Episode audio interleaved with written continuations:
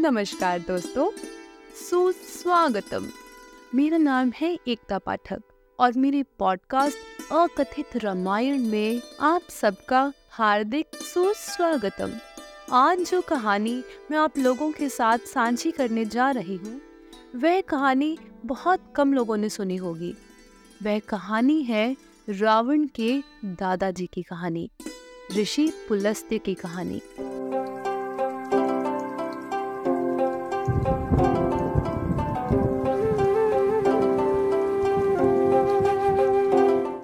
सतयुग में पुलस्त्य नामक ब्रह्म ऋषि थे, जो कि प्रथम मनवंतर के सप्त ऋषियों में से एक थे।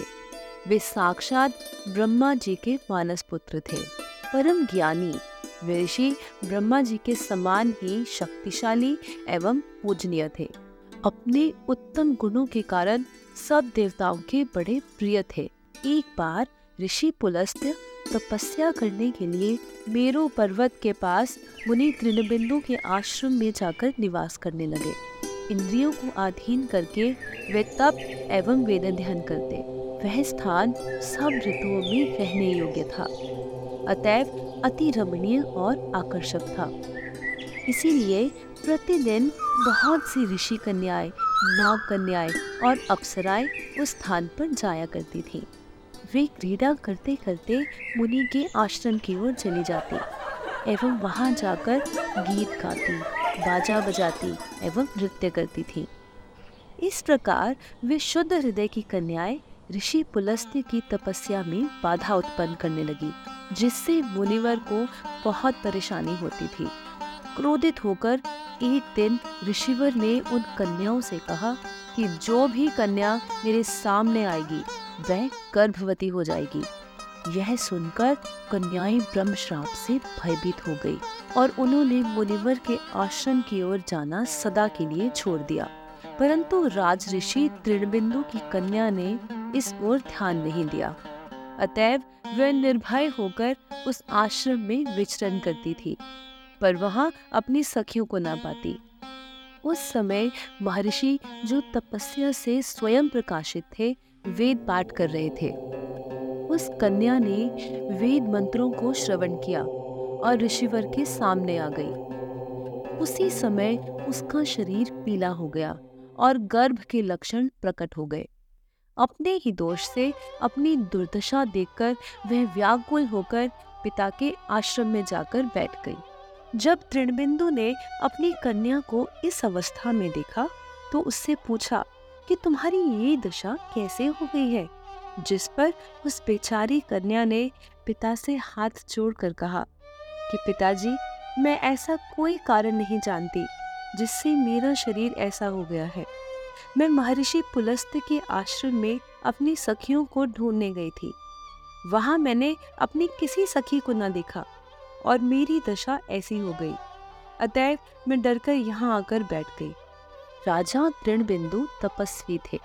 उनकी प्रभा चारों ओर फैली हुई थी। उन्होंने ध्यान लगाया तो वे सारी बात को स्वयं ही समझ गए कि महर्षि के श्राप की वजह से ऐसा हुआ है। ये जानकर वे अपनी कन्या को लेकर मुनि के आश्रम में गए और उनसे बोले, भगवान, मेरी ये पुत्री गुणों से भूषित है, एवं स्वयं ही आपके आश्रम में प्रकट हुई है।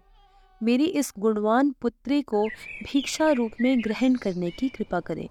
धर्मात्मा राजऋषि तृणबिंदु के ऐसा कहने पर मुनिवर पुलस्त्य ने कन्या को ग्रहण करने की इच्छा से हाँ कह दिया। तब मुनि को कन्या देकर राजा अपने आश्रम में चले आए। और वह कन्या मुनि के आश्रम में रहकर अपने गुणों से पति को प्रसन्न करने लगी एवं उनकी सेवा करने लगी। उस कन्या के शील और चरित्र से मुनि श्रेष्ठ प्रसन्न हुए और उन्होंने अपनी पत्नी को अपने समान पुत्र प्राप्ति का वरदान दिया। जो पिता और माता दोनों के कुलों की प्रतिष्ठा को बढ़ाएगा। वे बोले, मेरे पढ़ने के समय तुमने वेद मंत्रों का श्रवण किया। इसीलिए उस बालक का नाम विश्वा होगा। मुनि के ऐसा कहने पर देवी बहुत प्रसन्न हुई और कुछ दिनों के बाद उसने विश्वा नाम के एक पुत्र को उत्पन्न किया। वह यशस्वी और धर्मात्मा पुत्र तीनों लोकों में प्रसिद्ध हुआ और पिता के समान तपस्वी हुआ।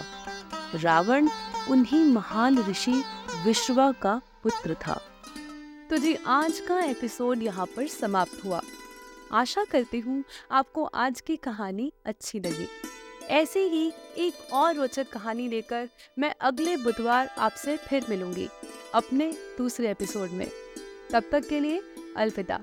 खुश रहें, अपना और अपने परिवार का ध्यान रखें।